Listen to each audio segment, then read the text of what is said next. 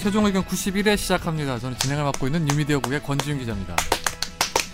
오늘도 김선재 아나운서 네. 그리고 호로록 제 이름 뭐더라? 저는 저는 함자가 정가 쓰고 있고요. 정현석 변호사님, 네, 연- 이상민 변호사님 함께합니다. 안녕하십니까. 예, 네. 정 변호사님 근데 샴푸 왜 들고 오셨어요? 샴푸가 아니고요. 네. 이 무시가 아 죄송합니다. 방송 중에 술만 말을 했네요. 여기 화장실에서 애프터 샤워하시려고요? 쉐이브 로션입니다. 저 근데 깜짝 놀랐던 게 아까 정 변호사님이 네. 늦어서 미안해서 난 바카스 세 개를 사오는 줄 알았어요. 아, 그건 근데 제 저게 거예요. 면도기 아니, 칼날이었어. 그렇게 정 변호사님 겪어보고 모르세요? 굳이 또 제가 어, 세 2분 늦은 개짜리 칼날이었어. 2분 지각해서 또 이렇게 공개되나요? 아니 오목교역 옆에 가면 이런 거 깔아놓고 파시는 분들 있거든요. 3천 원부터 시작해서 8천 원까지. 제 지인이에요. 지인 할인 받았어요. 이게 진짜 로션이에요? 이게 애프터 여성들이 쉐이브. 가장 좋아하는 애프터 로션입니다. 애프터 쉐이브 로션입니다. 아 좋아하는 향수 남자 아닌. 향 이런 건가요? 향수 아닌. 아니 그냥 저의 경험. 아 내가 경험이 왜 있지? 하여튼 경험? 그, 향 맡아보세요. 그냥 미스 쾌남 향내라고 생각하면 돼. 이게 비싼 거예요? 광고를 하면 아니 그게 비싸지 않아요. 광고를 하면 좀 그러니까 음, 아~ 로션치곤 향이 좀 센데 아~ 향은 금방 날아가죠. 산뜻하네, 산뜻하네. 그 되게 뭐 신경을 많이 쓰시는 것 같아요, 변호사님은. 네 매사에 이상민 그루밍족, 변호사님은 그루밍족. 별로 그렇게 관심 없으시죠, 화장품? 저야 뭐 항상 아니 이상민 변호사님도 은근 헤어스타일이랑 얘 아, 피부 이런 거 비비크림 되게 그러니까. 나는 안 신경 바를 써요. 때 있어도 얘는 꼭 바르고 다녀. 나라의 미래와 비비크림이 아니라 그거 바르는 거 아니었어요? 선크림? 선크림? 비비 비비 비비. 얼굴이 그러니까 헐게 남성용- 떴잖아요. 아니, 남성용 신경을 비비가 많이 있죠. 쓰신다니까. 그 나만 안 썼네요. 아 근데 그런 걸로. 지난주에 방송 끝나고 뭐 상 받으러 갔어요? 아니 아니에요. 아니에요. 맞잖아요, 뭐가 아니에요. 아니니까 축하드려요. 물어보지 맙시다. 박원경 기자와 아니 함께. 우리 그 안 쏠라고 그러는 거예요. 무슨 상인지만 얘기해 아이, 봐요. 아니 근데 그 상을 타고 나서 박원경 기자하고 같이 상탄 이 뉴스가 나왔잖아요. 근데 그 뉴스를 보도한 사람이 정경윤 기자예요. 왜 지들끼리 다 해보고 다 짜고 치는 고스톱이요 이게. 아, 아 상요? 상은 성간이 산하에서 있는 인터넷 심 심의위원회라고 있어요. 성간이에서 주는 상인데 혹시 정경은 기자랑 아니 저랑 박원경 박원경 기자. 기자. 난 얘기하려 뭘 그래. 들으셨어요 지금? 박원경 기자랑 둘이 사귀나요? 원경이랑 사귀죠. 아 그래요? 네. 아 이렇게 나가도 돼요 방송? 네, 원경이는 제 옆에 앉아 있어요 항상. 원경이가 자기 와이프 보는 시간보다 저 보는 시간이 아 많을걸요. 결혼하셨죠 박원경 기자? 내가 몰랐어요. 아기도 있지 않아요? 어, 아기도 있어요. 죄송합니다. 둘 사이 아니었어요. 박원경 기자님. 아, 이번 거는 아무튼 예, 던지네요. 그렇습니다. 예. 네, 막 던집니다. 뭐. 이상민 변호사님 머리 자르셨죠? 예, 머리 잘랐습니다. 근데 헤어스타일은 한 2년 동안 한 번도 안 변하신 것 같아요. 그게 뭐 나름의 이유가 가시는데 있는데요. 가시나 보다. 네. 나름의 이유가 있는데 제가 굉장히 안 좋은 버릇이 있어요. 저 상태로 붙은 것 같아요 머리가 이마에. 그 가발을 이렇게 가발. 붙이면 뛰면은 머리가 통으로 그냥 분리가 될 것 같아요. 아저씨 하이 뭐, 모 모발 모발 1588에 모발 모발. 그걸 또 받아서 한다. 그게 또 받아서 하는 애가 없어. 내가 게시판에 하면. 보면 지금 연석이 형, 아니 병 변호사님 드립이 너무 우리 약해졌다고. 공씨 좀 약간 반성할 공씨 필요가 모 있어요. 준호 네. 성우의 직업을 가지고 있나 너무 다 얘기했나요?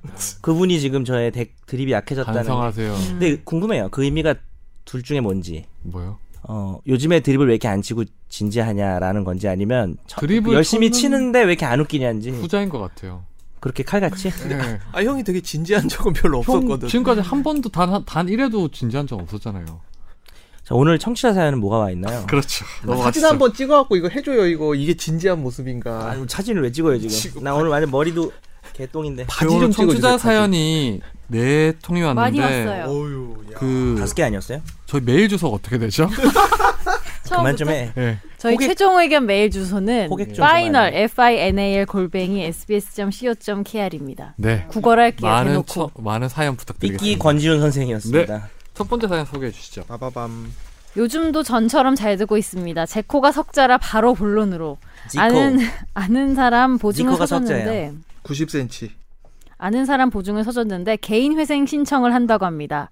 이번 주 중에 법원에 낸다고 하고요. 그럼 바로 은행에서 저한테 돈 내놓으라고 한다는데 저축은행이고 금액은 400만 원 정도입니다. 직장 상사인 아는 사람. 그러니까 아, 직장 상사의 보증을 서줬다는 뜻이죠. 그렇죠. 정말 많은 사람이 시장 상사라는 안타깝습니다. 일단 제가 은행에 돈을 내면 매달 나눠서 갚겠다고 하고 회생 신청서엔 보증인은 빼고 올린 것 같더라고요. 찾아보니 보증인이 지인일 경우엔 빼고 하는 일이 많다곤 하네요. 그래서 빼주는 게 고마운 거죠. 음, 보증인은 보증인 채권자 입장에서. 목록에 올려서 대신 갚고 개인 회생 절차를 통해서 회생 변제금을 받더라도 다 받지 못하니까 그런 것 같습니다. 그래서 질문은 채권자 목록에 보증인으로 제 이름이 없을 때 신청서가 접수되고 제가 대신 돈을 갚으면 제가 채권자가 되는 게 맞는지요? 음, 음. 그리고 그래서 지인의 말대로 다달이 돈을 갚지 않을 경우엔 개인 회생과 상관없이 이런저런 강제 조치로 받아낼 수 있는 방법이 있을까요? 개인 회생 때문에 제한되는 부분이 있진 않을까요? 금요일 기다리겠습니다. 엿떠요 이거는요. 근데 이거 위험한데. 네, 그러니까요. 저는 일단 아는 그 분이 직장 상사인 것이 굉장히 위험하다고 현재 보입니다. 현 직정 상, 상사이신 것 같죠? 네. 왜냐하면 회생 신청 이거 기억 사유 나요 잘못하면. 그러니까 어, 회생 신청을 하는 이유가 그 채권자들한테 지금 내가 도저히 지금 이 나의 벌이 상태로 이 빚을 청산할 수가 없는 상황이다. 그래서 5년 동안 나눠가지고 내 벌이 상태를 감안해가지고 돈을 갚아나가서 청산을 하고 새로운 어떤 경제생활을 시작할 수 있도록 해달라. 요거거든요. 회생과 파산의 차이는 있지만. 근데 고의적으로 이건 사실 채권을 누락하는 거예요. 이 사람한테만 돈을 갚고 딴 사람한테는 이제 공평한 변제를 하지 않는다. 그 사람만 회생으로 인한 제한 어- 제한을 안 받게 해주고 그렇죠. 그죠? 예. 그러면 이게 예, 걸리면요 이 면책 결정을 받은 후에도 그러니까 저 직장 상사분께서 면책 결정을 받은 후에도 변제 의무가 그대로 유지가 되고요 무엇보다 이제 부인권이라고 하는 어, 권리가 있는데 부인이 채권, 나오는. 채권 행사를 부인당해요 음, 그래서 이게 회생 신청에 에, 나가리가 되는 사유가 됩니다 고마운 게 아니에요? 뭐 자신- 혹시나 그럴 수도 있다는 본, 거. 본전인 거라는 거죠. 더 음. 나쁠 건 없고. 음. 근데 지금 채권자 목록에 이름을 올렸을 경우에는 이제 본인이 받을 수 있는 돈이 좀 더 줄어드니까 일부러 뺀, 뺐다는 거 같은데. 엄청 많죠. 이런. 예. 그런데 이렇게 해서 만약에 개인회생이 들어갔을 경우에 예. 그 A라는 사람이 빚이 많은 사람이 개인회생을 했다고 했을 때 그 음. 채권자 이름에서 누락된 사람 같은 경우에 되게 친한 사람이에요. 그러면 음. 어, 일부러 좀 친하니까 너는 내가 그래도 천만 원 빌렸는데 다 갚아줄 테니까 좀 빼줄게 했을 때 나중에 이 사람이 딴 마음 먹고 난 회생 다 됐으니까 안 갚아도 돼 이랬을 경우는 어떻게 되는 거예요? 그걸 못하는 거죠 채권자 목록에서 누락을 시켰기 때문에 그러면 아예 나중에 누락되는 거예요? 차후에 이 지금 여기는 기본적으로 읽어보니까 두 사람의 신뢰관계로 그냥 믿고 이렇게 하는 것 같은데 네네. 예를 들어서 이 직장 상사라는 분이 그냥 딴 맘 확 먹어버리면 안 갚아도 강제할 방법이 없는 거예요 그러면요? 아니요 그러니까 이 아저씨가 네. 채권자 목록에서 누락을 시켰기 때문에 네. 이 천, 그뭐 천만 원을 빌렸다면 천만 원 다 갚긴 갚아야 돼요. 네. 갚아야 되는데 이게 나중에 다른 채권자들이 다른 채권자들 야 너 저 사람 채권 천만 원 있는 거 일부러 걔한테만 돈 갚으려고 일부러 저 아저씨 빼놨지. 너 그럼 지금까지 받았던 회생 신청 다 없었던 걸로 해. 이렇게 할 수 있어요. A가 위험해질 수 있는. 아, 근데 이 우리 사연을 보내신 분 입장에서는 사실 뭐 이런 거를 권하고 싶진 않지만 목록에서 빠진다면 목록에 있는 것보다 좋은 건 맞죠. 음. 빠지면 다 받을 수 있습니다. 회생 같은 경우엔 대략 어느 정도까지만 되는 거예요? 재물을 그 갚을 때? 여러 가지를 고려해서 여기 400만 원, 워낙에 400만 원 정도라고 돼 있는데. 아니 아니 그러니까 그 예를 들어 뭐 빚이 100%라고 했을 몇 때 퍼센트냐? 예, 음. 회생 같은 경우에는 몇 퍼센트까지 딱히 그렇게 음. 딱 정해져 있는 떡 달라서 정해져 있는 건 없고요. 그거는 이제 갚아 나갈 수 5년 동안 이게 분할 변제를 할 수 있겠다 싶었을 때는 회생 신청 받아주고 그게 안 된다 싶으면은 파산 신청하고 그런 쪽으로 가요. 음. 일반적으로 빚을 갚는 거랑 회생하는 거랑 뭐가 차이가 있는 거예요? 그러면? 일반적으로 빚을 갚을 때는 이자가 음. 원금 발생- 플러스 이자를 전부 다 갚지만 회생 신청은 이제 감면하거나 뭐 감면하거나 아니면 원금을 또 일부 감면해 가지고 살아갈 수 있게 해주는 데 목표가 있죠. 골치 돈, 아프겠다. 돈 어디서 빌- 빌려본 적 있으세요? 빌리세요, 좀. 돈요? 네. 왜요? 권진- 얼마까지 빌려줄 수 있습니까? 그 김선재 아나운서한테. 현재 권진 아나운서한테 아나운서라면 제가 못해도 한 5천 원까지는 빌려드리죠. 5천 억이요? 5천 5천 억이요? 세 가지가 있어요. 아니 지금. 5천 억이 발음이 이상해서 네. 커피 한 잔을 못 5천 사겠구나. 억이면 본인도 빌려서 빌려주는 거 아니야? 그렇게까지 하지 마. 아. 니 현재 씨가 필요한 만큼 빌려줄 수 있죠. 여- 그러면 이제 영혼을 팔아야 돼요. 아 정현석 기자. 변호사님한테요? 정현석 예 정현석 변호사님. 5천 원, 5천 원. 웃네요. 아, 받을 생각 안 하고 5천 원. 정 변호사님한테는 정말 안 받을 생각으로 빌려주래요. 네. 죽고 얼마 상속해줘. 얼마까지? 얼마까지? 뭐한 만 원? 안 받을 생각. 안 하고. 저도 안 줄 생각하고 빌릴게요. 근데 우리보다 돈 많을 거예요. 아 그러니까요. 어. 제가요? 우리보다 뭐 사람이 더 부자일 많죠. 거예요. 노머니. 그래도 좀 네. 우리한테는 우리 쇼미더머니. 상민이 형이 있잖아요. 네. 맞아. 만수르 라고 아직까지도 물주, 위키트리에 물주. 최종 의견이 만수르 이상민 변호사와 이상민 아재들이 변호사님이 정현석 변호사 어디 있다. 저기 유전도 갖고 계시다면서요. 유전? 네. 아, 진짜요? 진짜 막 던지 나쁜 게 유전된 게 아니고요. 이딴 방송이라니까 왜 PD 여기 왔어요? 그러니까 자 다음 사연으로 넘어가시죠. 네. 예. 이거 제목이 웃겨요. 메일 제목이 영업 방해 및 허위 사실 유포 느낌표 느낌표 소송 파이야. 파이야. 파이어! 이 박명수 느낌을 좀 해줘야 되는 것 같은데. 죄송합니다. 너무 크게 했네요. 최종 의견 애청자 고막- 김군입니다. 고막 남친은 감사합니다. 모델 만져 망정. 예전에 서울에서 부산까지 140km 문의드렸던 사람인데요. 살다 보니 법적으로 고민되는 문제가 그거 계속 되게 생기네요. 특이한 거 물어보신 분이지. 그 계속 달리면 계속 걸리냐고. 아, 한 번 그러니까. 걸릴까요? 네. 여러 번 걸릴까요? 저는 해외 오픈마켓에서 물건을 판매하는 일을 하고 있습니다. 일단 구체적인 내용 설명 전에 오픈마켓 시스템을 좀 말씀드리자면 오픈마켓에선 기본적으로 판매자와 구매자 간의 연락을 할 경우 반드시 이 해당 오픈마켓에서만 하도록 돼 있습니다. 메시지 기능으로. 이 메시지에 개인 연락처 메일 주소를 제공해선 안 되고 주문도 오픈마켓에서만 이루어지도록 해야 하고 다른 곳으로 주문을 유도해선 안 됩니다. 국내 오픈마켓에선 잘 지켜지지 않지만요. 아무튼 이런 규정이 있는데 한 한국 바이어가 결제가 안 된다는 이유로 계좌 입금 등의 방법으로 결제하고 싶다고 요청했습니다. 이 연락도 인터넷에서 제 핸드폰 번호를 안 해내서 일방적으로 전화한 거고요. 저는 이렇게 연락하는 것, 제3의 방법으로 구매하는 것, 이 모든 것이 규정 위반이니까 응하지 않겠다고 했고, 이 와중에 조금 언성이 높아졌습니다. 구매자가 규정을 위반하며 부당한 요구를 했으니까요. 해외 오픈마켓 같은 경우엔 이런 규정 위반을 심각하게 받아들여서 문제가 지속되면 판매를 못하게 하는 등의 제재도 있을 수 있습니다. 그런데 이 구매자가 테러블 언카인들리 셀러라며 부정적인 후기를 남겼습니다. 이 후기를 보고 대접받고 싶으면 똑바로 하던가 라며 순간 분노가 치밀어 올랐습니다. 이 네, 오픈마켓에선 전체 후기를 확인할 수 있고 나쁜 후기가 판매에 영향을 미칠 수도 있습니다. 잘못된 부분이라면 인정하고 받아들이겠지만 철저하게 복수하고 싶다는 생각이 드신대요. 그래서 저는 이 구매자에게 소송을 걸고 싶습니다. 영업 방해 음. 및 허위 사실 유포 파이어로요. 얼마나 화가 나셨으면 그죠? 네. 음. 후기만 봐서 내용이 구체적이지 않아서 허위 사실 유포라고 하긴 좀 어려울 수도 있을 것 같고 부당한 요구를 했기에 친절하게 응대하지 않았기에 언카인들리 셀러라는 건 맞는 표현일지도 모르겠습니다. 아, 그러면 아, 테러 인- 테러블 때 화가 나죠. 어, 테러블 아이 때문에. 웃으면 안 되는데 되게 이- 지가 잘못해놓고 이렇게 음. 후기를 남기면 열받긴 할 것 같아요. 그렇다면 영업 방해로만이라도 소송을 진행해 볼까요? 네.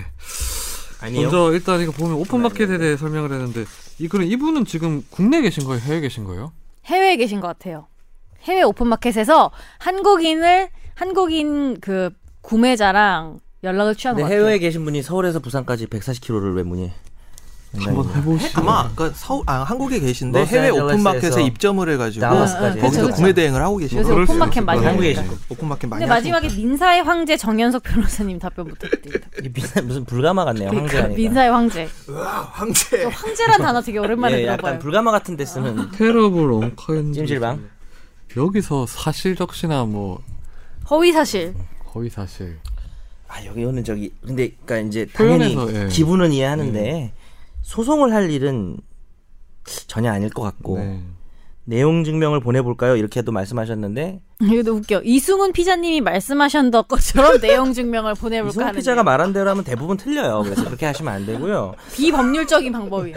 아, 예, 농담이고 그 내용 증명을 보낼 일도 조금 아닌 것 같고 당연히 화는 나는데 근데 이 제가 볼 땐 시스템에 조치가 있을 것 같은데 그러니까 후기를 남길 때 부당하게 지금 나쁜 놈 아니에요 이놈이 지금 지가 불법적인 요구를 해서 안 들어주니까 보복 차원에서 이렇게 후기를 남겼으니까 그 사람에게 어떤 시스템상의 제재를 가하거나 삭제 조치를 취하는 게 적절해 보이고 아니, 그- 근데 이거 보통 음. 구매한 사람만 후기를 쓸 수 있게 돼 있지 않아요? 그렇죠. 아니요. 아니에요? 아니 구매한 사람만 쓸 수 있도록 돼 있어요. 그래요? 뭐 다- 다- 대부분의 다르겠죠 근데 이 사람은 지금 구매를 안 한 거 아니에요? 그래서? 왜냐면 후기 그래가지고 쓰려고 구매했나? 가라로 저 저 그 업체들 중에는 가라로 저 구매한 다음에 수기 예쁘게 아, 만드는 그리고- 작업하는 사람들도 많이 아, 엄청 있어요. 많을 거예요. 아니면은 구매하고 쓰고 취소 환불할 수도 있지 않을까? 그렇게 하면 못해. 그거 없어져. 그럼 없어져? 아 없어져. 원래 오픈마켓은 그래요. 원래 다른 뭐 11번가나 이런 데서는 구매 안 해도 쓸 수 있잖아요. 어 아니 구매해야 쓰는데 그런가? 몰라요. 구매해야 쓸 수 있어요. 후기 잘 안 써서. 넌 어떻게 된 거야? 너 좀 알아봐라. 저는 후기를 한 번도 안 써봤기 아, 그러니까요. 알았어. 아, 저도 내가 모르겠어요. 그렇게 알고 있었어.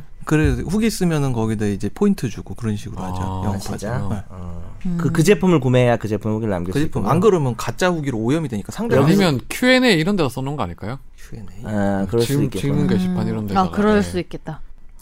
어쨌든 어, 이분이 지금 우리 사연의 주인공인 분이 이 댓글로 인해서 구체적인 영업상에 커다란 손실이 발생했다는 것을 입증할 수도 어렵기, 없기 때문에 음. 어, 마- 뭐 위자료라고 만약에 산정을 한다 한들 거의 뭐 금액 가치가 없을 정도로 사실 우리가 세상 살다 보면 기분 나쁜 일이 많잖아요. 근데 이 엄청 모든 많죠. 걸 다 소송할 수는 없기 때문에 음. 어, 좀 그렇게 이해를 해주셔야 좀 안타깝지만 그렇게 들어주시면 좋을 것 같습니다. 아니면 이걸 그 밑에 댓글 형태로 이 사람 행태를 쓰게 해서 이분은 그냥 블랙 컨슈머 형태로 이렇게 좀 알리는 것도 방법이잖아요. 보통 그렇죠. 그런 그런 조치들을 취해야죠. 어, 그런 조치를. 그러면 이 표현 그러니까 이게 영어 표현이긴 한데 전에 헌재 거기 기소유예 사건도 있었지만 그 영어의 Fucking crazy. 음. 언카인들리 셀러라는 표현에 대해서 이게 명예훼손은 될 수 있는 거예요?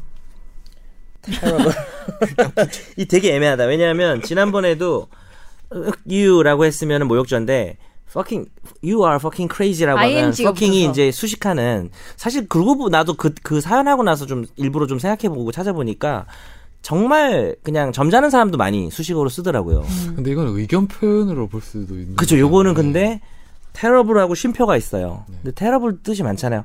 아 정말 이건 지긋지긋하다. 그 다음에 unkindly seller 불친절했다. 아, 이것도 좀 모욕자가 되기는 어려울 것 같습니다. 한문 종합 영어 배우시던 근데 제 생각에는 현실적으로는 그 좋은 후기를 많이 남겨달라고 부탁을 해가지고 나 옛날 사람 만들지 이거를 마. 밑으로 계속 밀어가지고 못 보게 아니 그러니까 우리나라가 그렇게 현실적인 방법 밀어내기, 아닐까요? 어, 밀어내기. 밀어내기. 예, 그런 방법들 찾아야 될 것 네, 같아요. 그렇죠. 뭐 그런데 소송까지 하는 건 너무 비용도 사실 소송이나 예, 내용 좀 시간적 낭비도 있고 스트레스도 하니까. 예, 받고. 그건 아닌 것 같아요. 저희가 좀 대신 씹어드릴게요. 맞아요. 사연을 민사의 보내주시면. 황제 정현석 변호사님이 씹어드리는 요게 거. 근데 황제. 정 변호사님이 민사 황제뿐만 아니라 요걸 또 잘하시잖아요, 특히. 어. 그러니까 요걸 대신 따라 하시. 욕황상제예요, 제가. 요게 황제. 아 좋아. 언카인들리 바이어 방금 드립 어땠나요, 공준호 씨? 답변 부탁드립니다. 자존심 많이 상했어 지금. 내가 오늘 되게 무리수를 계속 별 들고 몇 있어, 개인가요? 장수돌 근데 사람이 이렇게 좀 압박을 느끼면 더 안 돼요. 음. 그냥 편하게 하세요. 지금. 그 변호사님은 정말 무의식 중에 있잖아요. 생각 없이 나오는 드립이 정말 엑기스가 있어요. 아니 왜 왜 웃기는데 실적 압박을 네, 되게 되게 되게 초조하게 나온 드립이라는 느낌 좀 받으셨나요, 다들? 자 다음 사연 넘어가시죠. 예. 공준호 씨 잘생겼다고 안녕하세요. 너무 최종 의견이 초기에 이승훈 PD가 참여했을 때부터 열심히 듣고 있는 청취자. 어 이거 이름 말해도 되나? 야, 이승훈 진짜 대단한 사람이야. 그만둔 게 언젠데 계속 이름이 나와요. 참 역시 파케 참 셀럽이죠. 샬롬. 제가 궁금한 부분은 동물들의 인권, 동물권을 현재 우리나라의 법은 어떻게 바라보고 되게 있는지입니다. 재밌었. 그 우리 이상민 변호사를 빵 터지게 했던. 네, 아 우리가. 재밌는 질문입니다 이거. 우리도 전에 다뤘었잖아요. 네. 어, 이 궁금증은 저의 모순된 동물에 대한 감정으로부터 시작했습니다. 저는 대부분 다른 분들과 비슷하게 고기는 맛있게 먹으면서 동물학대 분노하는 평범한 사람입니다. 옥자야. 옥자 어. 동물권이란 게 이런 모순적인 저에게는 참 어렵고 알쏭달쏭하게 느껴집니다. 생존을 위해 동물을 죽이고 먹는 행동에는 죄책감을 느끼지 않으면서 동물을 학대하는 모습엔 분노한다는 점이 이상하게 느껴졌습니다.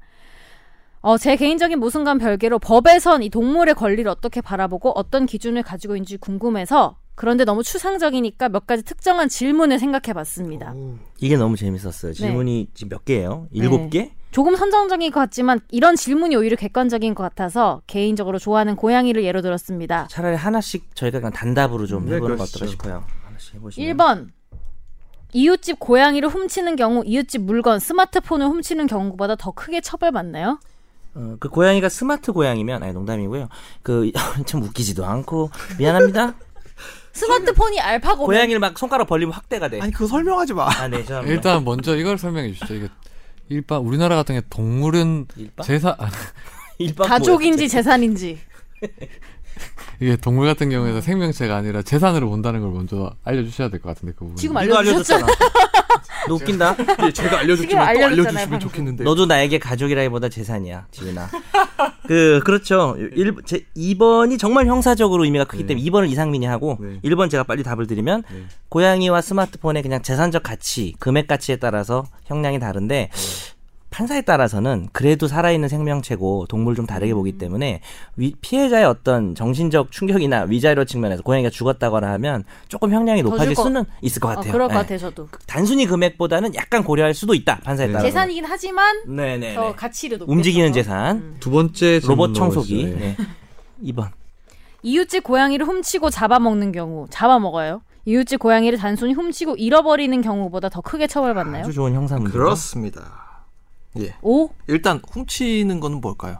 절도. 절도겠죠. 근데 잡아먹는다. 잡아먹는 게 이제 죽이고 그걸 먹는 거잖아요. 그러면 동물보호법에 의해서 또 처벌을 받습니다. 동물보호법 제 8조 1항 저 4호를 보면 음. 수의학적 처치의 필요, 동물의 동물로 인한 사람의 생명, 신체, 재산의 피해 등 농림, 축산, 식품 불량으로 정하는 정당한 사유 없이 죽음에 이르는 행위를 하면은 아, 2년 이하의 징역 또는 2천만 원 이하의 벌금. 그러니까 예를 들어 이런 동물 식으로 같은 경우에 처벌받게 뭐 되죠. 식용 목적으로 뭐를 잡으려 할 때도 절차가 정해져 있어요. 그 절차 음. 외적으로 했을 경우에는 처벌을 받도록 하게 돼 있어요. 근데 고양이가 또 옛날에 보면 뭐 몸에 좋다. 아, 그래요? 그랬었어요? 관절 관절에 좋다. 아. 좀 처음 들어봤네 그런 얘기는. 심지어 귀신 보면 고양이 잡아먹고 이런 어- 어르신들 계셨는데 약간 그런 저 샤머니즘도 있었어요. 네, 세 번째 질문 넘어가시죠. 길고양이를 그 주인이 없는 거죠. 너무 배고파서 잡아먹는 경우 처벌받나요?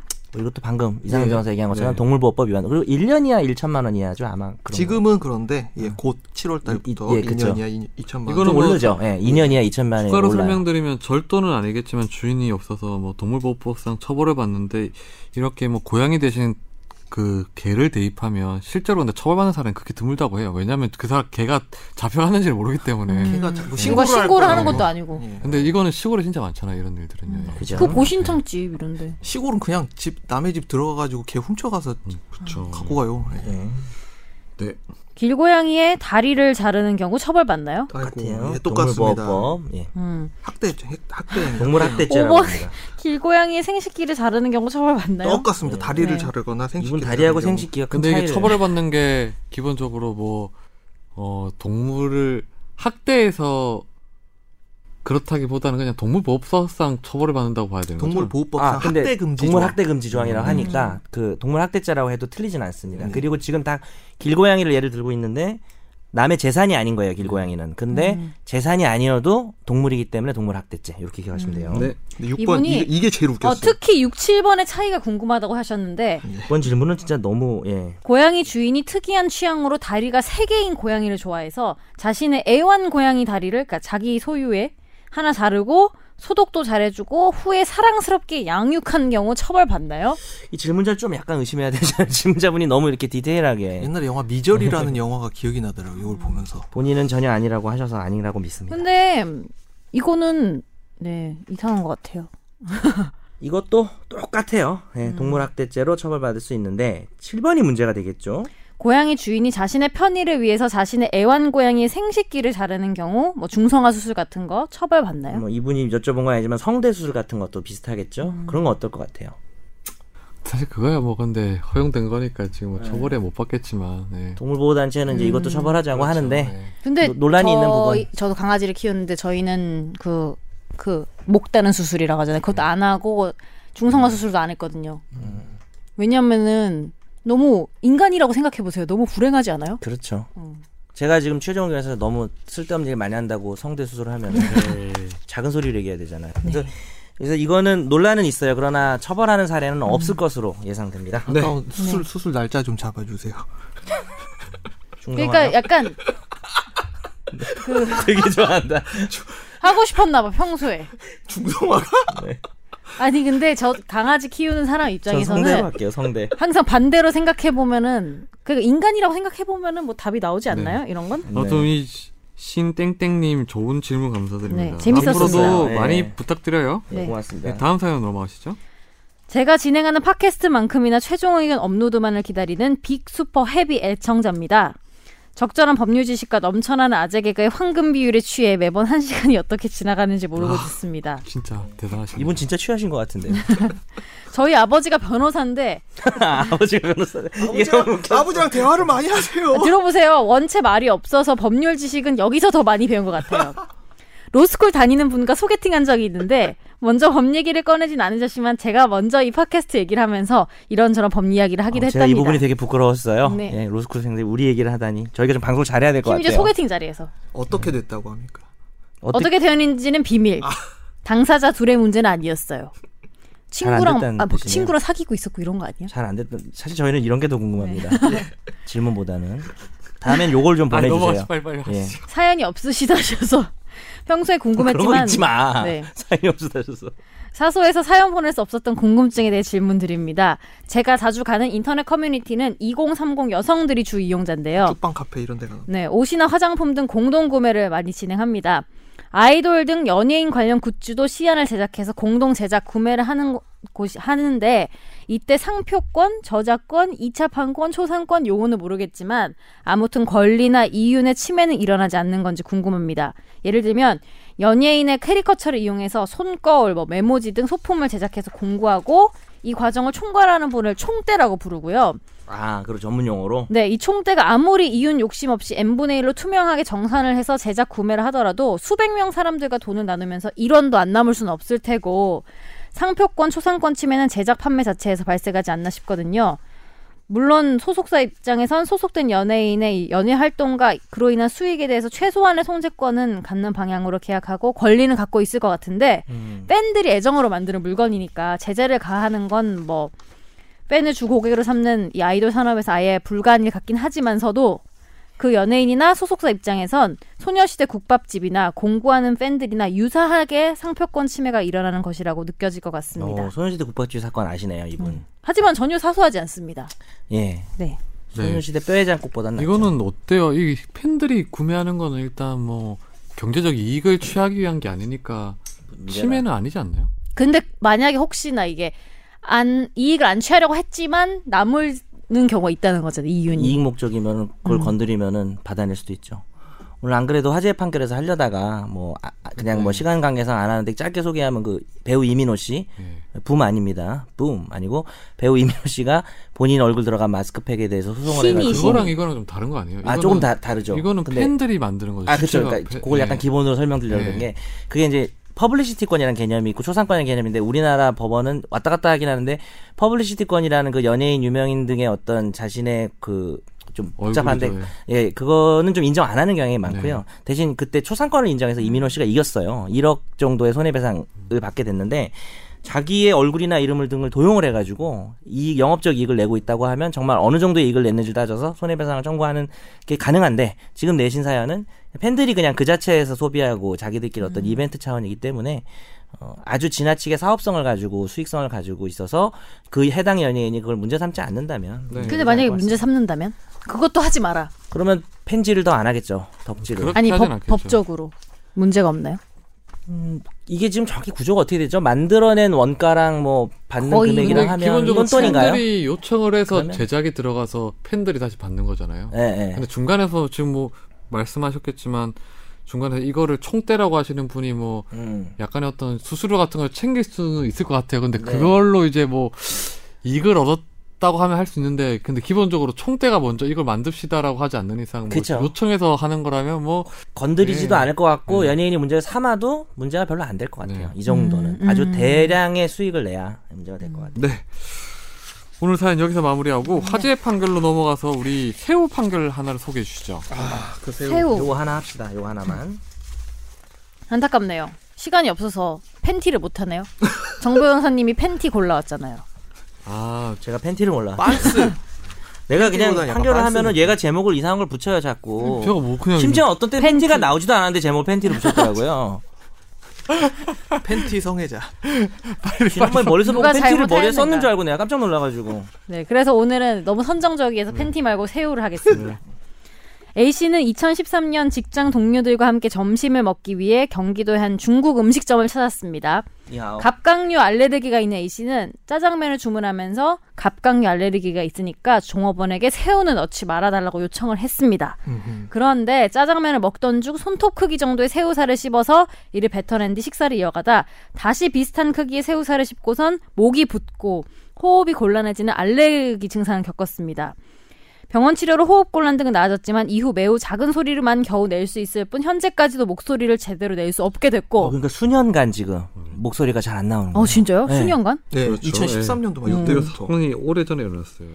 이에 통역업에 종사하던 A씨는 음식점을 상대로 1억여 원의 손해배상 청구 소송을 제기했고 수원지법 민사합의 14부는 최근 A씨의 손을 들어줬습니다. 네. 그리고 손해를 배상할 책임이 있다고 판단했습니다. 네.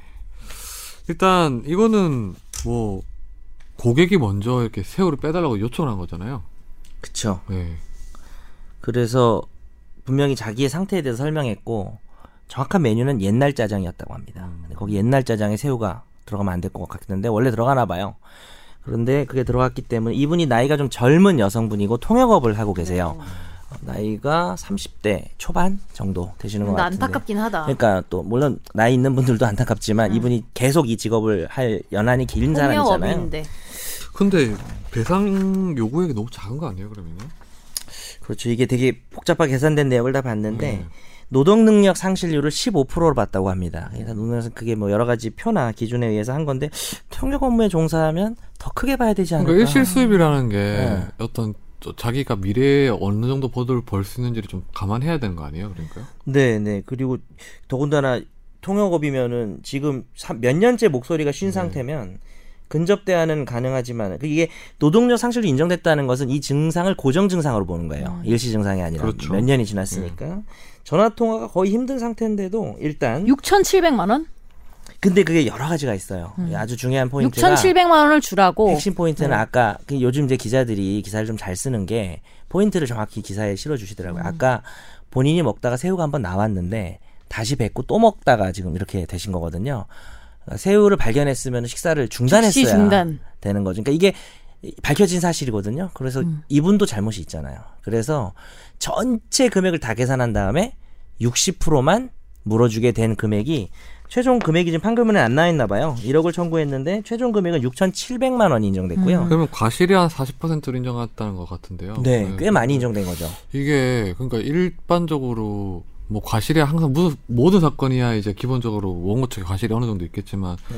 그 요구한 액수가 좀 많았을 경우에는 그래도 좀 과실이 좀 인정되더라도 좀 더 많이 받을 수 있을 텐데 저는 왜 1억만 청구했는지가 좀 이해가 안 되더라고요 이게. 근데 이게 일시 지금 계산 방법을 제가 다 일일이 말할 수는 없지만 아마 이제 변호사 판결 변호사가 있었나? 예, 변호사가 네. 위자료도 있고 포함을 시켜야 될 거 아니에요, 근데. 아 위자료 다 포함된 거예요. 포함된 금액이고 어, 참고로 이분에게 인정된 위자료가 2천만 원이에요. 그럼 실제적으로 본인의 그 노동력 상실에 대한 그건 손실은 5천만 원, 2천, 4천만 원 정도뿐이 안 된다는 거 아니에요?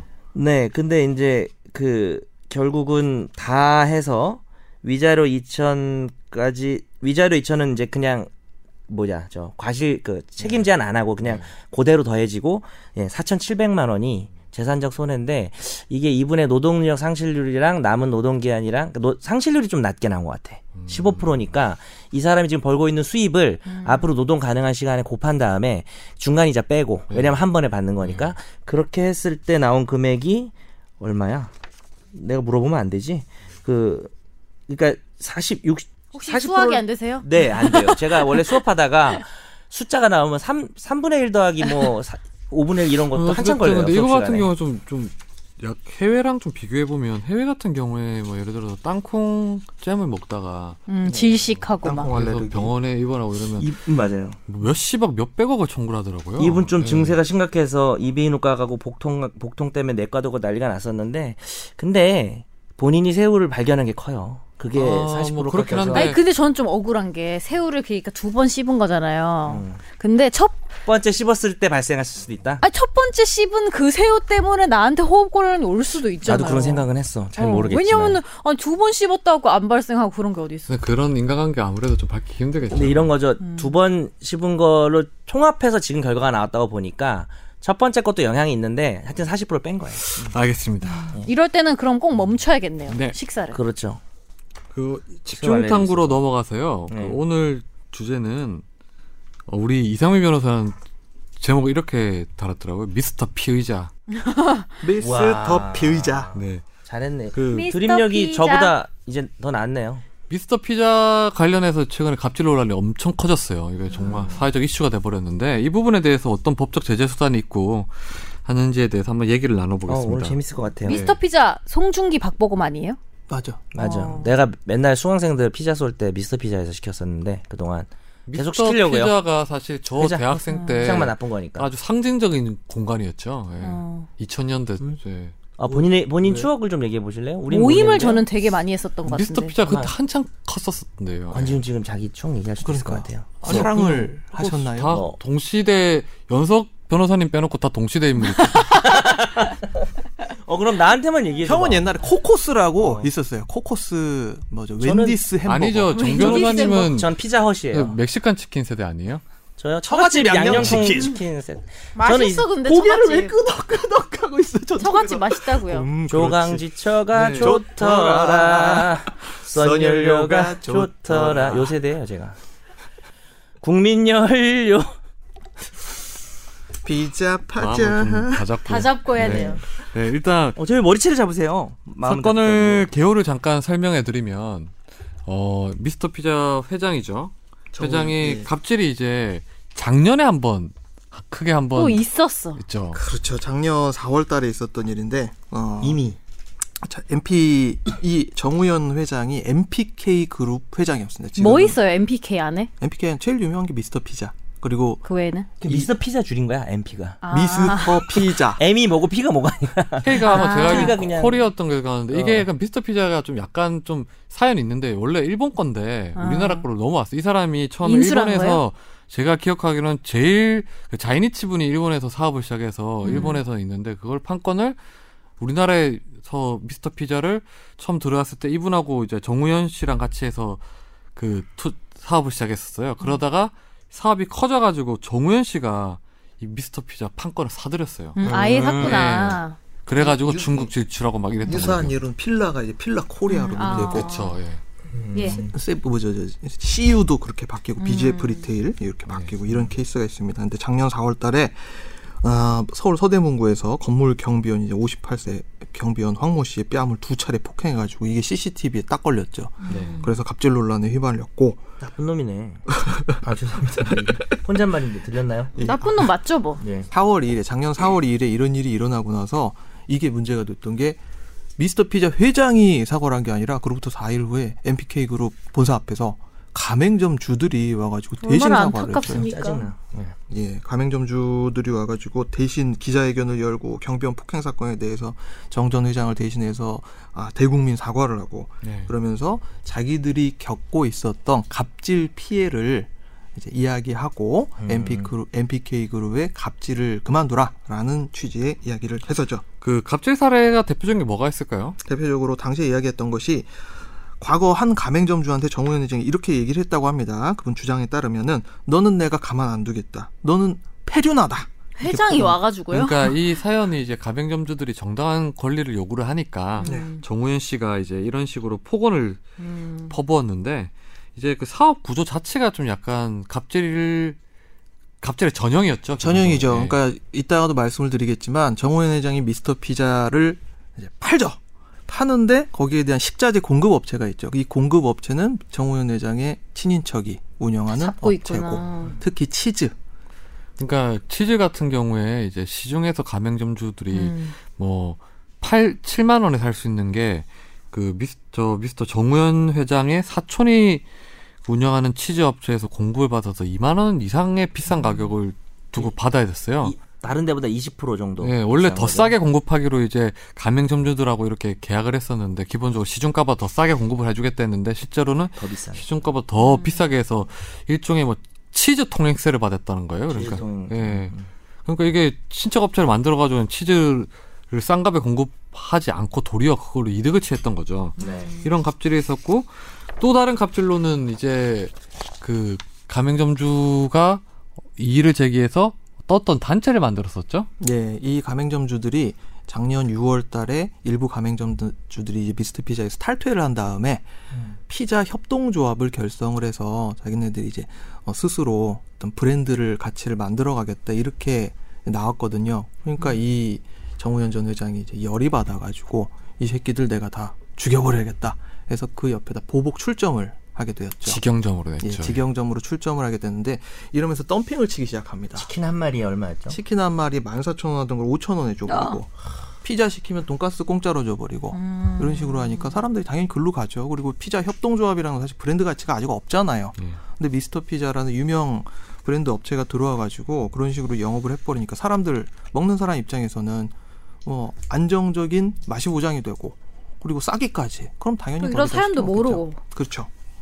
그래서 그래가지고, 예. 이분이 스스로 목숨을 끊었죠. 그렇죠. 결국 이제 아, 목숨을 끊었고 그 과정에서 어떤 일이 있었냐면 작년 6월 달에 어, 목숨을 끊으신 이모 씨께서 가맹점에서 탈퇴를 하고 피자연합 협동조합을 구성을 해서 조합장으로 활동을 했단 말이에요. 그러자 아, 조합장이셨구나. 예, 미스터 피자 쪽에서는 광고비 집행에 대해서 지금 이 씨가 우리한테 우리 회사에 지금 어, 영업 방해를 하고 있다. 헛소리를 짓거려가지고 영업 방해를 하고 있다. 그래서 명예훼손과 어, 업무 방해 죄로 고소를 해가지고 작년 12월 20일 날 무혐의 결정이 났습니다. 그리고 나서 돌아가신 후에요? 돌아가시 전에 아, 작년에 전에.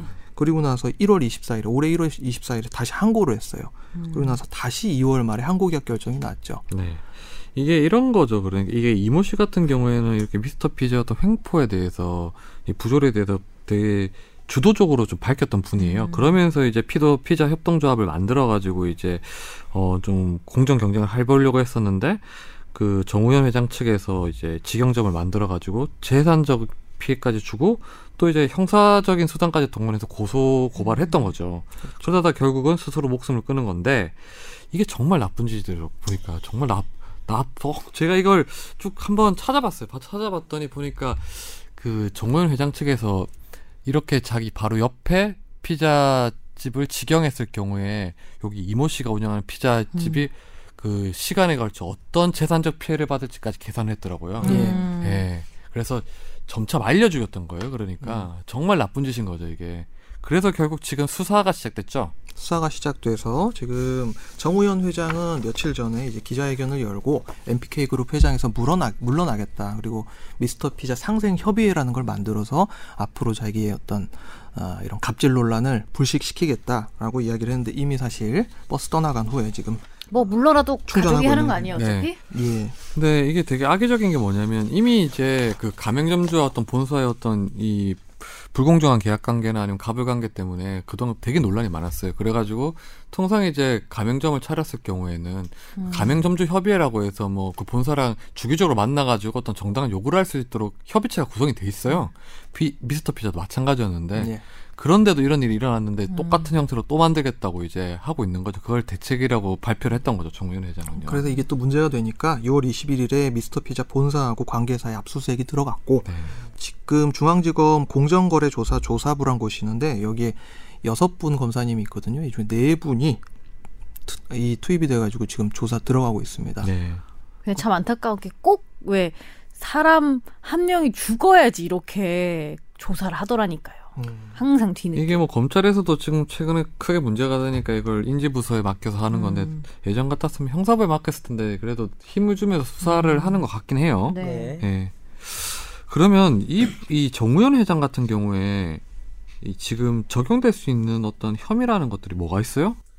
기본적으로 공정거래법, 공정 음. 독점 규제 및 공정거래에 관한 법률이라는 법률이 있- 네. 있고요. 그다음에 가맹사업 관련해서는 이제 제일 유명한 게 가맹사업 거래의 공정에 관한 그렇죠. 법률이라는 법률이 있습니다.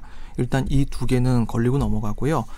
그리고 이제 미스터 피자 아, 회사 돈을 썼다 갔다가 이제 부당하게 썼다라는 횡령. 네. 요거는 뭐 이거 예. 개인의 재산 범죄일 수 있는데 그러면 아까 우리가 제일 이 중에 죄질이 나빴던 그 행위가 이제 보복 영업을 한 건데 음. 바로 이제 그 피자 연합 옆에 근처에다가 직영점을 만들어 가지고 말라 말려 죽인 건 이런 이건데 이 부분은 어떤 혐의가 적용이 될 수 있는 거예요 그러면? 보복형에는 이제 전형적인 불공정 거래 행위에 해당이 돼요. 아 그래요? 예, 불공정 거래 행위에 해당이 돼가지고 어 이제 가맹사업법 위반으로 음, 문제가 될 수 있죠. 그러니까 사실 근데 지금까지 이 보복 출점에 대해서 수사를 하거나 처벌을 한 역사는 없다고 봐도 무방합니다. 음. 이 보복 추정 같은 얘기는 뭐 모 빵집도 음. 있었잖아요. 뭐 빵집도 예. 있고 뭐, 뭐 편의점도 있고요. 못빵집인지 얘기하면 안 돼요? 얘기해도 돼요. 해봐요. SPC. 응. 예. 유명해요. 예, 그거는 정말 네, 다들 많이 예. 아시죠. 예. 제가 그랬잖아요. 저희 친척 중에서 아, 그 예. 빵집 운영하는데 계속 간판 바꾸라 한다고 바꿀 필요 없는데. 그러니까 그렇죠. 돈 쓰게 하려고 그렇죠. 계속 간판 바꾸라고 뭐 디스플레이 바꾸라고 엄청 그런다니까요. 음, 그러니까 광고비 명목으로 판촉비 명목으로 돈 달라고 하니까 원래는 가맹 사업자 프랜차이즈 업체와 프랜차이즈 가맹주가 광고비는 반분을 하게 돼 있거든요. 음. 공정거래위원회에서 이제 표준 제시안에 보면 반분을 하게 돼 있는데 이거 아마 어제 SBS 8시 뉴스에서 다뤘을 겁니다. 그러니까 저 전혀 반분이 아니라 거의 100%를 그렇죠. 가맹점주들한테 다 부담을 시키고 필요 없는 판촉물들을 그러니까. 음. 엄청 보내요. 그리고 어, 전단지 같은 거 필요 없는데 막 10만 장씩 발주를 시킨단 말이에요. 음. 억지로 시켜요. 음. 그 업체를 지정을 해가지고 음. 결국 프랜차이즈 본사가 프랜차이즈 가맹점주를 쩍쩍 빨아 먹어가지고 거기서 그냥 마른 걸레에서 막 물 짜내는 거예요. 이런 가맹점주였던 불공정 거래 행위 유형을 조금 알 필요도 있을 것 같아서 네. 잠깐 소개시켜드리면은 이제 가맹 사업자에 대해서 상품 영업에 대해서 공급을 뭐 중단을 부당하게 한다든지 또 용역의 가격이나 상대방 이런 것들 부당하게 구속한다든지 그다음에 이제 이번 건하고 관련된 게 거래상 지위를 이용해서 부당한 불이익을 주는 행위들 이런 것들이 전부 금지되고요. 그 외에도 이제 점점 법이 개정되면서 상세화되고 있기는 해요. 뭐 부당한 점포 환경 개선 강요 금지 아까 말한 뭐 간판을 바꾸라든지 또 부당한 영업 시간이나 영업 지역을 구속을 하거나 침해를 한다든지 이런 것들도 다 금지돼 있고 있기는 합니다. 네. 아니 진짜 그냥 가만히 앉아 있어도 돈이 많이 들어오는데 왜 이러는지 모르겠네. 그러니까 조금 더 부연을 하자면은 자 식자재를 제가 뭐 어떤 그룹을 이상민 그룹을 운영을 해요. 그래서 권지윤 기자가 이제 나이 50이 돼가지고 이제 잘리고 나서 거기서 이제 저 퇴직금을 욕심으로 가지고 바꿔주시면 돼요. 심지어 잘린 거예요. 50에 잘리는 컨셉. 50을 잘리면 먹고 살 게 없어요. 전혀 명예롭지 않은 명예퇴직을 지금 해가지고 지윤이가? 저한테 나왔어요. 그래서 이제 이상민 뭐 불가마 이런데 이제 들어온 거죠. 너 그래서 입고 온 티셔츠가 지금 불가마 티셔츠 같은 느낌이 좀 불가마 네. 레드 레드. 네, 불타오르네요. 티셔츠가. 식자재를 제 뭐죠 동 저희 저희 누나가 하는 업체에서 이제 비싸게 공급을 합니다. 그리고 나서 네. 음. 광고비를 또 부당하게 부담을 시키는 거예요. 우리 사촌이 하는 업체에서 광고비를 찍어서 상당히 난리 부담을 난리 시키고요. 난리. 그다음에 한 2년쯤 지나니까 야 우리 엠블럼을 교체해야겠다. 지윤이 날아가는 표정이 점점 안 좋아져. 우리 로고를 바꿔야 되고 로고를 바꾸면 간판도 바꿔야 되고 안에 인테리어도 최신식으로 바꿔야겠다. 그 전에 아, 이래서 기사 쓸 것 같아. 그 전에 휘발유 들고 들어갈 것 같아요. 불가마에 불가마. 이런 뭐- 무정부주의자. 인테리어 이 비용으로 또 이제 얼마씩 뜯어가니까 지금 인테리어 처음에 가결. 미스터 피자 같은 경우도 인테리어 처음에 하고 들어갈 때 제곱미터당 보통 3.3제곱미터당 뭐 인테리어 비용 얼마 이런 식으로 산정을 해가지고 이제 보여줘요. 인테리어 비용이 굉장히 비싼 축에 그렇죠. 속합니다. 예. 다른 데에 비해서 뭐 두 배 음. 넘어요. 피자의 땅 이런 데에 비해서 두 배가 넘는 수준이에요. 어, 그 빨간 의자가 그렇게 비싼 거였군요. 근데 그러니까 50평짜리 어 업체를 자기가 차린다, 건물을 차린다라고 할 때 일단 인테리어 비용으로 1억 8천 이상 까고 들어갑니다. 음. 뭐 딴 거 다 제외하고. 그러면서 이거를 2년마다 한 번씩 교체를 해야 되고 5년마다 한 번씩 교체를 해야 되고 이거 정말 심했던 데가 카페베네라고 있어요. 음, 인테리어 엄청 자주 바꾸던데. 카페베네가 간판이랑? 이제 뭐 그때도 카페베네가 사실 거기서도 이제 뭐 내부적 문제가 참 많았던 곳이긴 어. 해요. 지금 그래서 좀 약간 사세가 휘청거리고 있긴 한데 거기 같은 경우에도 보면 인테리어가 진짜 자, 주기적으로 바뀌었어요. 음, 진짜 근데 자주 그게 바뀌어요. 분위기 자체가 바뀌는 건 아니고 뭐 크게 바뀐 건 아닌 것 같은데 좀 간판이 계속- 예. 그 하늘색으로 언젠가 바뀌어 있었어. Cause you are my girl. 맞아 맞아 맞아 맞아. 그러면 그렇게 가맹점주 입장에서는 뭐 판촉물이나 아니면 내부 인테리어나 간판 같은 경우에 바꾸라고 했을 때 거부할 수 있는 어떤 음. 권리나 이런 게 있어요? 이론상으로는 이론상으로는 있지만 네. 그게 음. 실제적으로 처벌도 안 되고 공정거래위원회에서 사실 신경도 잘 안 써줬고 그럼 아, 내가 만일에 바꾸기 싫다 했을 경우에 현행법으로 지금이야 지금 제도 개선의 움직임이 보이긴 하는데 현행법상으로 어떤 뭐 제재 조치를 할 수 있는 게 있어요? 할 수 있는 건 있는데 실제적으로 그게 갑을 관계에서 그렇게 음. 할 수가 없죠. 너 지금 너 미스터 피자 그래 우리 하기 싫어? 그래 너 보면 이제 너랑 나랑 계약서 잘 봐봐. 너 가맹점 프랜차이즈 업체에 제대로 된 어떤 지시에 대해서 너 따르지 않을 경우에는 우리 일방적으로 계약 해지할 수 있다. 너 위약금도 음. 물어야 돼. 이런 식으로 돼 아예 있어요. 못하게 위협한단 말이에요. 만들어버리니까 뭐.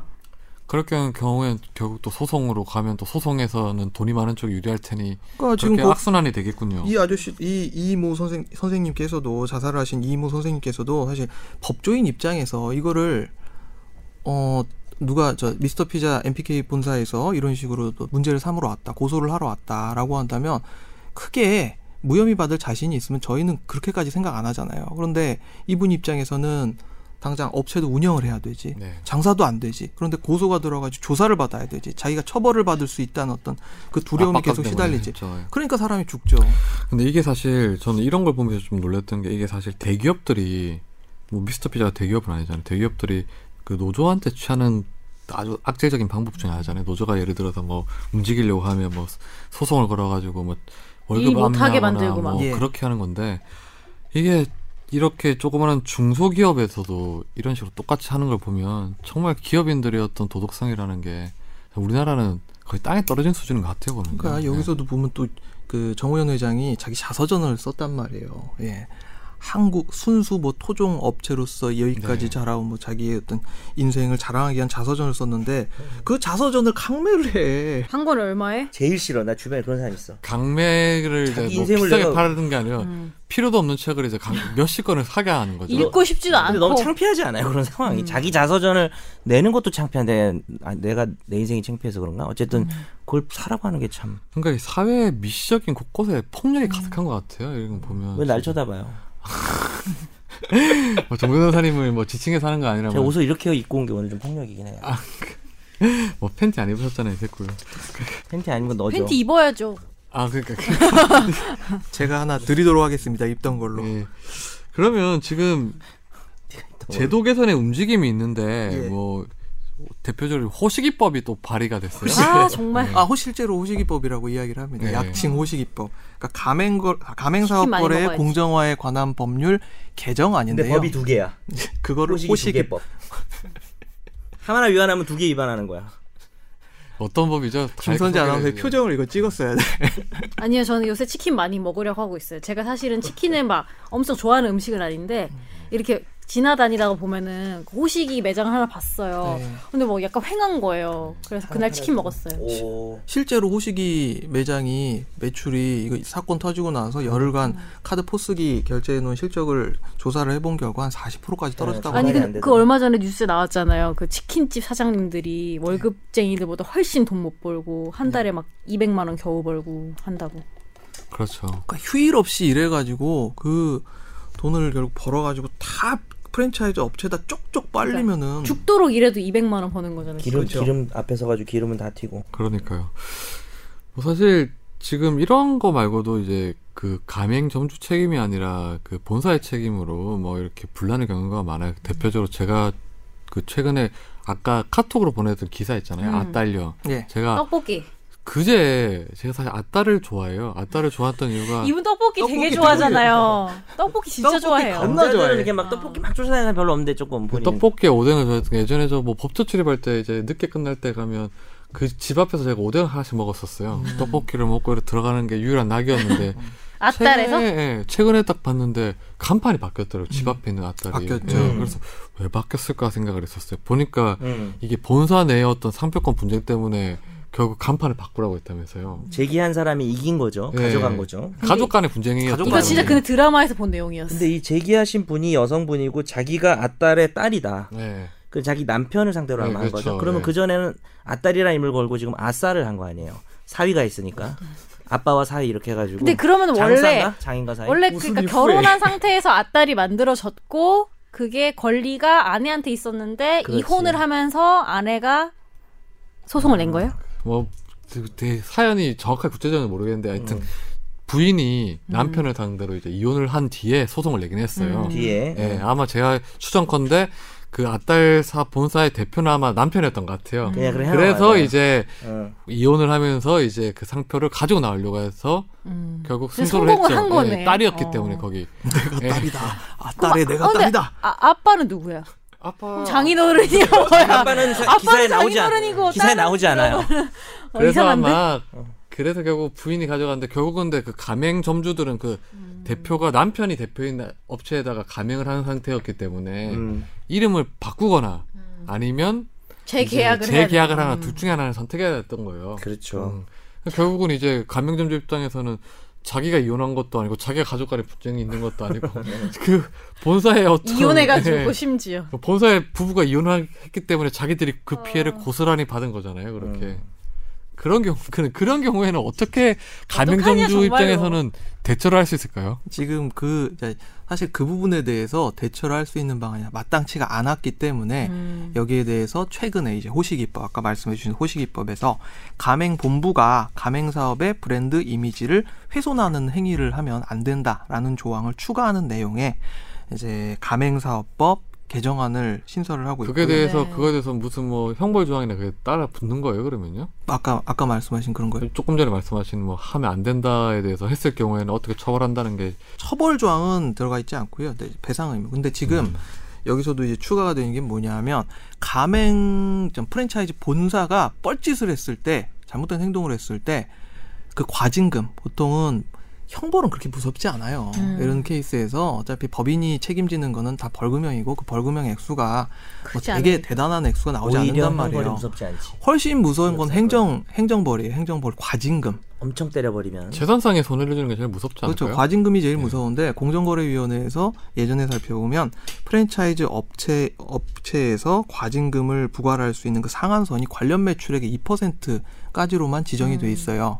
되게 적어요. 그러니까 얻는 이득이 그 행동을 했을 때 얻는 이득에 못 미쳐요. 훨씬 못 미쳐요. 그렇죠. 그렇게 한 행위로 100억을 벌, 벌었는데 한 2천만 원 정도만 가진금을 물려야 되면 저 같아도 하고 그냥 네, 그냥 불공정 하겠지. 행위를 한 다음에 음. 가진금을 내겠어요. 그리고 과거에 이제 보면 공정거래위원회나 이런 쪽에서 일을 잘 못하는 경우가 되게 많거든요. 과징금 액수를 엄청 때린 다음에 음. 그리고 그걸 나중에 이제 취소 들어오고 이런 케이스 되게 많아요. 조정을 많이 해줘. 이게 사실 가맹점주 이런 그 공정의 얘기가 나와서 그런 건데 이런 어떤 소규모 프랜차이즈뿐만 아니라 사실 공정위가 대기업 집단 관련된 그 조사를 많이 하는데 예를 들어 예. 정유사 단합이든 통신사 단합이든 하는데 과징금 진짜 작게 매겨요. 음. 제가 그때 한번 봤는데 그 행위를 통해서 얻은 이익이 한 1조 원이 넘는데 과징금이 막 몇백억에 그치더라고요. 음. 그러면 제가 기업 입장에 그럴 것 같아요. 그냥 진짜. 1조 벌고 네. 그 몇백억도 깎습니다.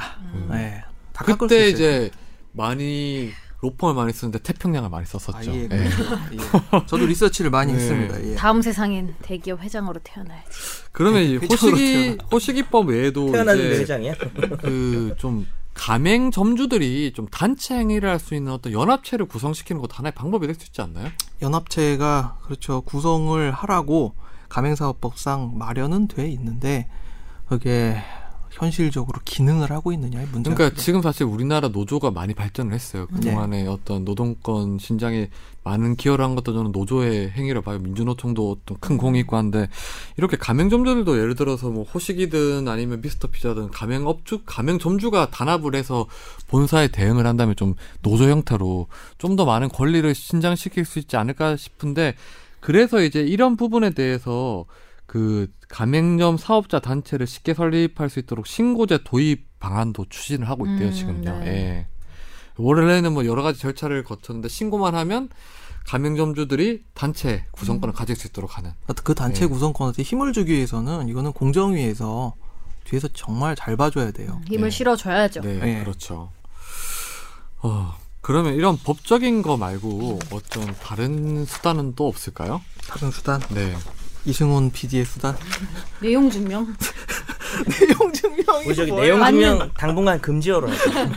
너무 저희가 해결책을 그걸로 많이 아. 말씀드려가지고 제가 근데 저는 사실은 뭐 제가 여기서 일해서 그런지 모르겠지만 많은 사람들이 일단 아는 게 좀 중요한 것 같아요. 그좀 관심을 가지고 왜냐면 호식이도 솔직히 말해서 몰랐으면은 우리가 전에도 음. 한번 호식이 때문에 얘기를 했었지만 저희가 그때도 한번 얘기를 했던 것 같은데 호식이 사건에 대해서 되게 공부를 했는데 이게 불매 운동을 해야 되냐에 대해서는 그러니까. 우리가 저희가 막 되게 의견이 분분했었어요. 네. 음, 저는 이 미스터 피자 같은 경우에도 지금 회장이 이런 걸 해서 불매 운동을 한다는데 그 불매 운동의 피해라는 게 또 본사보다는 가맹점주들한테 가맹점주들한테 훨씬 더 크더라고요. 음. 본사가 어떤 일이라는 피해를 당하면 가맹점주는 한 100이라는 피해를 당하는 것 같아요. 음. 그래서 이걸 불매운동을 권장을 해야 되는 건지 안 해야 되는 건지에 대해서 좀 아직 판단을 못 내리겠더라고요. 그러니까 매출이 20%에서 40% 빠졌다고 그러는데 이거는 보나마나 적자죠 그렇게 되면 근데 그 매출을 피해는 예를 들어서 본사 입장에서 매출이 어느 정도 뭐 하락하더라도 다른 쪽에서 어- 얻는 메울 이익이 수 많아요. 예를 들어 있으니까. 아까 말한 광고든 판촉비든 식자재 공급이든 그 중간 마진이든 이렇게 해서 얻는데 프랜차이즈 비용도 또뭐 어, 프랜차이즈 가맹점주 입장은 순수히 판매 수익으로만 먹고 사는 데잖아요. 네. 거기서 40%가 떨어진다는 음. 거는 자기들 수입이 반토막이 났다는 건데 그럴 경우 불면도는 어떻게 해야 될까요? 와 진짜 뭐, 뭐, 현금 결제를 해야 되나 네, 그래요. 지금 뒤로 빼돌리자는 얘기예요. 그거는 이 사람 이거 안 될 사람이네. 무조건 이거 현금 결제. 법률가 법률가가 지금 아 근데 또 한편으로는 왜 그 정도가 아니면은 또 정신 못 차릴 것 같으니까 그 회장이 아니 근데 저 이상민 변호사 현금 결제 생각했지만 저 아무튼 저는 현금 결제했어요. 그래서 현금으로 들었어요. 지금 한 번도 통닭을 현금으로 먹은 적이 그래서 말이 없거든요. 뭐 그냥 그냥 주지 말고 아, 두 손 그래서 꼭 말이 잡으면서 없었네. 아니 제가 그 주머니 같은 데 넣어드려야죠. 뭐 이거 사실 제가 뭐 탈세한 것도 아니지만 그죠. 지금까지 통닭을 한 제가 한 2천 마리 먹, 먹었지만 더 현금 먹었을까요? 결제는 지난주에 처음 한 거거든요. 아, 어. 네. 현금 통닭을 2천만이 먹었다고 보니 저는 일주일 닭을 지키고 있었어요. 네. 거의 지금까지. 조리독감 걸렸을 것 같은데. 닭이랑 그 저는- 떡볶이만 드시네. 일주 일닭을 제 삶의 모토로 삼기 때문에 꼭 일주일에 아. 한 번은 닭을 시켜 먹어요. 예. 어, 딱, 대단하다. 딱, 딱. 그래서 느낌이 날 때가 지난주에 좀 예, 있어요. 지난주에 닭을 시킬 때 제가 원래 항상 카드를 결제해서 하는데 이번에는 현금 결제를 그- 거기 카드기를 갖고 왔더라고 근데 제가 그냥 현금으로 드렸어요. 그랬더니 거기 배달하시는 분이 어왜 웬일로 이렇게 현금을 하냐길래 그래서 제가 아, 이미 현금. 잘 아는 사이야? 어. 거기가 제가 전화를 하면 알아서 주문을 안 해도 제가 딱 전화를 하면 뭐뭐에 뭐뭐고 뭐뭐 대신 뭐뭐죠 이렇게 해요. 제가 콜라를 주문하라고 치킨물을 음. 그리고 이제 하나 더 가면서- 시켜드리거든요. 제가 저 새끼가 어차피 예. 카드야 하면서 왔는데 아이고 죄송합니다. 말하자면. 그러니까 배달원이 예를 네. 들어서 그리고 왔는데 이제 현금으로 갑자기 주니까 네. 깜짝 놀랐겠네요. 그렇죠. 잘했다. 그래서, 예. 아니 탈세하시라는 얘기 절대 아니고 탈세 권장하는 것도 아니고요. 예, 절대 아니고. 현실적인 그래도 방법이네요. 아 근데 아 이거 현실적인 방법. 아, 근데 모르겠어요. 저는 네. 그분한테 아. 그 그 업체 알아서 그냥 제가 선택권을 드린 거죠 그냥 그냥 뭐 음. 알아서 어, 하시라고. 선택권을 좀 매출 누락하면 이제 근데 갑자기 불법과 합법의 선택권을 준 거잖아. 갑자기 생각나는데 저희 아버지가 옛날에 주말 부부 하던 시절이 있었어요. 그때 혼자 이제 집에 사는데 치킨을 많이 시켜 먹잖아요. 혼자 사니까. 근데 저희 아빠가 그때 소녀시대를 되게 좋아했던 거예요. 그때 굽네? 뭐- 어, 굽네. 굽네, 굽네. 근데 굽네를 워낙 많이 시켜 먹으니까 다 아는 거예요. 이렇게. 아버님 소녀시대 근데 특히 누굴 좋아하시나요? 멤버들? 유리, 유리. 아 유리 근데 좋아하시나요? 그 소녀시대 어른들이 좋아해 유리를. 근데 그 브로 그 브로마이드. 네. 아빠가 그 소녀시대를 좋아해서 많이 시켜먹는다고 생각했던 거예요. 이 알바생이. 그래서 하루는 되게 비가 많이 오는데 굽네 치킨을 시켰대요. 근데 어 잠깐만요 이러면서 유리가 치킨을 배달을 주고 왔어요? 계산을 안 하고 가더래요 알바생이 그래서 몇 분 뒤 갔다 다시 오는데 그 브로마이드. 비를 흠뻑 맞으면서 브로마이드를 안 들고 챙겼다. 안 챙겨온 거야 그래서 아빠가 소녀시대 팬이라서 이제 아니, 굽네를 먹는 줄 그러니까 잠깐만 알고 정리하면 팬이신 것도 맞고. 아니, 맞는데 막 그 정도까지는 근데 아닌데 그걸 어떻게 알았을까요? 너무 자주 그 먹으니까 자주 시킨다고 워낙 소녀시대 자주 팬이라는 먹어. 걸 아마 아니, 뭐 아버- 아버님 근데 아버님이 그 전에 요즘에 아버님이 말씀하신 것 같아요. 전화를 브로마이드 하셔가지고 아마 없냐? 브로마이드 안 남는 갖고 왔을 거 어 그래, 텐데 근데 없냐? 안에 그, 있었다든지. 그렇게 절박하지 않았는데 유리로 보내달라. 이게 한것 같아요. 그 요즘 젊은 사람들은 치킨을 고를 때 자기가 좋아하는 연예인이 어디 광고에 나왔는지 따라서 달라져요. 그래서 음. 뭐 치킨이라는 게 맛이 좀 차이가 있지만 좀 선택에 영향을 미치는 건 아닌 것 같아요. 젊은 사람들한테는. 영향 그러니까 그, 예, 그 맛은- 연예인이 맛은- 영향을 미친다. 예, 연예인이 오히려. 절대적인 것 은근히. 어. 같아요. 예. 아무튼 그래서 그 알바생이 비를 흠뻑 맞고 브로마이드를 가져다 주러 어, 그, 다시 왔다. 그 굿즈 타려고 많이 먹어요. 아이유 갤러리 이런 데 가보세요. 거기서 뭐 아이유 브로마이드 타려고. 어쨌든 아버님이 그걸 네. 뭐 안방에 붙여놓으셨나요? 브로마이드 네. 같은 거? 아니 그 원룸이었어요 그때는 아, 장롱에 주말 붙여 부부니까. 장롱에 붙여놓으신 거 아니에요? 소녀시대 아홉 개를 쫙 붙여놔. 장롱 열마 안쪽에 있어 관물대처럼. 그래서 근데 그 이후에 아빠가 되게 미안하잖아요 그때부터 그래서 꼭 그 브로마이드 꼭 받는다고 그때부터 또 오히려 더 열심히 미안해서 받으시는 게 아무튼 아니에요. 이 그 프랜차이즈가 사실 남일 아니에요. 저도 그렇고 음. 저한테는 개인적으로 뭐 제가 나중에 어떻게 될지 모르니까 제가 프랜차이즈 업체를 그러니까 찾을 치킨집 정말 할지 너무 모르지. 웃을 일이 아니고 저한테 는 네. 그래요.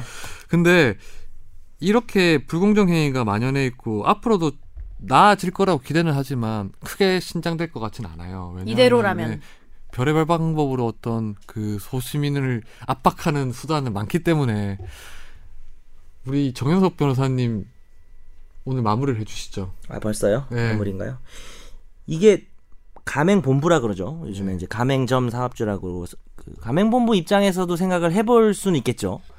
자본주의 사회고 계약이 그렇게 돼 있고 자유 경쟁인데 내가 옆에다가 뭐 좀 싸게 팔든 말든 뭐 싸, 싸니까 소비자가 찾는 거고 이렇게 구성을 할 수도 있어요. 우리가 당연히 들어보면 어이가 없고 자살하신 분 생각해 보면 그래서 이게 뭐 너무 뻔한 얘기인지 몰라도 자유 경쟁이 기본이긴 하지만 그걸 그대로 내버려 두면 너무나 부당하다. 그래서 우리가 좀 공정이라는 개념, 공정거래법이라는 그 법률 명칭에 보면 공정이라는 단어가 중요한 것 같아요. 정말 우리 사회가 공정한 사회인가라고 생각을 해볼 필요가 있고요.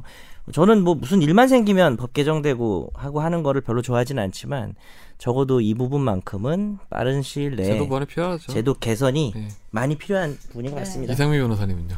이게 뭐 프랜차이즈 업체로 말씀을 드렸지만 갑질이 만연한 사회라고 할까요?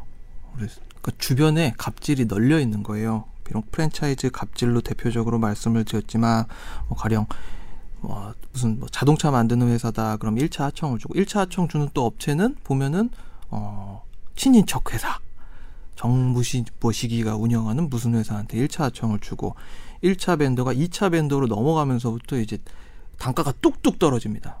만 원에 1차 하청한테 발주를 주면은 2차 하청에 막 6,800원 막 이렇게 나와요. 그러니까 1차 하청이 엄청나게 해먹는 거죠. 그리고 2차 하청이 또 3차 하청한테 또 갑질을 해. 그래서 단가가 또 5,000원대로 떨어져. 그리고 뭐 회사 내에서도 똑같이 회사에서 근무를 하시다가 어떤 분이 또 사내 하청 뭐 이런 식으로 예, 사내 도급이라고 그러죠. 사내 하청을 주고 정규직이 비정규직 무시하고 그리고 또 한 작년에 있었던 일이죠. 작년에 있었던 그 산업재해 처리를 하지 않기 위해서 사람이 지- 지게차에서 떨어져 가지고 거의 죽어가는 지경에 이르렀는데 아, 바로 앰뷸런스를 부르지 않고 방치하고 그러니까 사람을 전적으로 이제 사람으로 대우를 안 하고 그러니까 정우현 회장의 마인드가 그랬던 것 같아요. 저 깜도 안 되는 놈이 감히 나한테 저 자식 내가 죽여버려야지 음. 사회적으로 아주 매장을 시켜버려야지 저 자식 앞으로 살지 못하게 만들고 앞으로 나한테 지금 어, 아그 가맹 사업을 하는 사람 입장에서 이 프랜차이즈 들어오는 사람들이 절대 나한테 개기지 못하게 만들어 버려야지 이런 마인드가 저는 분명히 있었다고 보거든요. 그게 갑질이잖아요. 그게 되게 차- 천박한 마인드, 정말 천박한 마인드인데 음. 이 천박한 마인드가 사회적으로 전체적으로 널려 있다고 저는 생각을 네. 해요. 그러니까 사람을 사람으로 대우를 하지 않고 비용으로 대우를 하는 그리고 음. 방치하는 이런 사회 분위기가 좀 법률적인 장치 개선을 통해서, 통해서? 장치를 네. 음. 만들어 가지고 개선이 좀 되었으면 좋겠습니다. 안 네. 되면 뭐 법률 만들어야지. 뭐 아니요, 어떡하겠어요. 제가 볼 때 제일 현실적인 방법은 제가 훌륭한 사람이 돼서 법을 고치겠습니다. 출마하시는 거예요? 목동 법도 고치고 해야죠. 양천을 네. 선제 나가면 난 찍을 거예요. 찍어주세요. 저도 찍을게요. 감사합니다. 경쟁 후보를. 든든하네요. 이 동네 살지도 그럼 제 않- 노후는 정치입니다. 아니 이 동네 살지도 않는 사람들이 왜 음. 찍는데? 근데 진짜 정치할 생각 있어요? 할 수는 있겠어요. 아니, 아니 이 뭐라도 답이 있어야지. 할 생각이 있냐고 아니, 물어봤는데 뭐라도 있어야지. 능력을 선재 얘기하는 거예요. 씨는 그런 거 안 해요. 우리 넷 중에 한 명이 정치를 하면 누가 하는 게 제일 저는 나을까요? 귀농할 거예요. 갑자기 웬 또 귀농이요? 일희일비해요 이렇게 매일. 아무튼 뭐 오늘 여기 저는 그 정치 혐오론자예요. 갑질에 대해서 알아봤는데 아무튼 저는 이거를 이 사건을 통해서 한번 일벌백계를 통해서 한번 모범 사례를 만들었으면 좋겠어요. 뭐 이렇게 갑질했을 경우에 기업을 하나 망가뜨리고 망해버리게 만들 수도 있다는 걸 한번 모범 사례를 어, 보여줘가지고 무서워. 예. 마지막에 그렇게 무섭 아니 무시무시하게 미국에서처럼 미국 그러니까 이런- 어 맞아요. 미국에서 이런 취지로 징벌적 손해배상의 네. 음. 전형적인 사례예요. 이게. 천문학적인 액수죠. 그래서 천문학. 미국에서야 뭐 기업 수사를 많이 안 하지만 한번 수사를 할 때 그 기업을 망하게 만들 정도로 음, 하거든요. 음, 우리나라는 너무 아직 네. 문학적인 액수인 것 같아요. 천문학적인 그렇죠. 액수를. 그래서 한번 좀 문학적인 이번 액수인데. 네. 그 징벌적 손해배상은 이제는 뭐 더 이상 미루면 안 될 것 같아요. 저는 음. 네. 빨리 도입해가지고 이런 거 있을 경우에 이렇게 해가지고 정말 제대로 되게 한번 음. 오. 네, 징벌 권 기자가 줬으면 드디어 기획 기사를 쓰고 또 출마- 상을 또 상을 출마하시게. 받나요? 아니 출마할 어. 것 같아. 좋겠어요. 아니요, 저는 그런 건 아니고요. 권 기자도 출마 안 어, 할 오늘 사람이에요. 뭐- 보면. 마무리하시죠. 네. 오늘 최종 의견은 여기서 마무리하겠습니다. 마무리가 무리 데스. 마무리. 네, 다음 주에 뵙겠습니다. 안녕히 계세요. 안녕히 계십시오.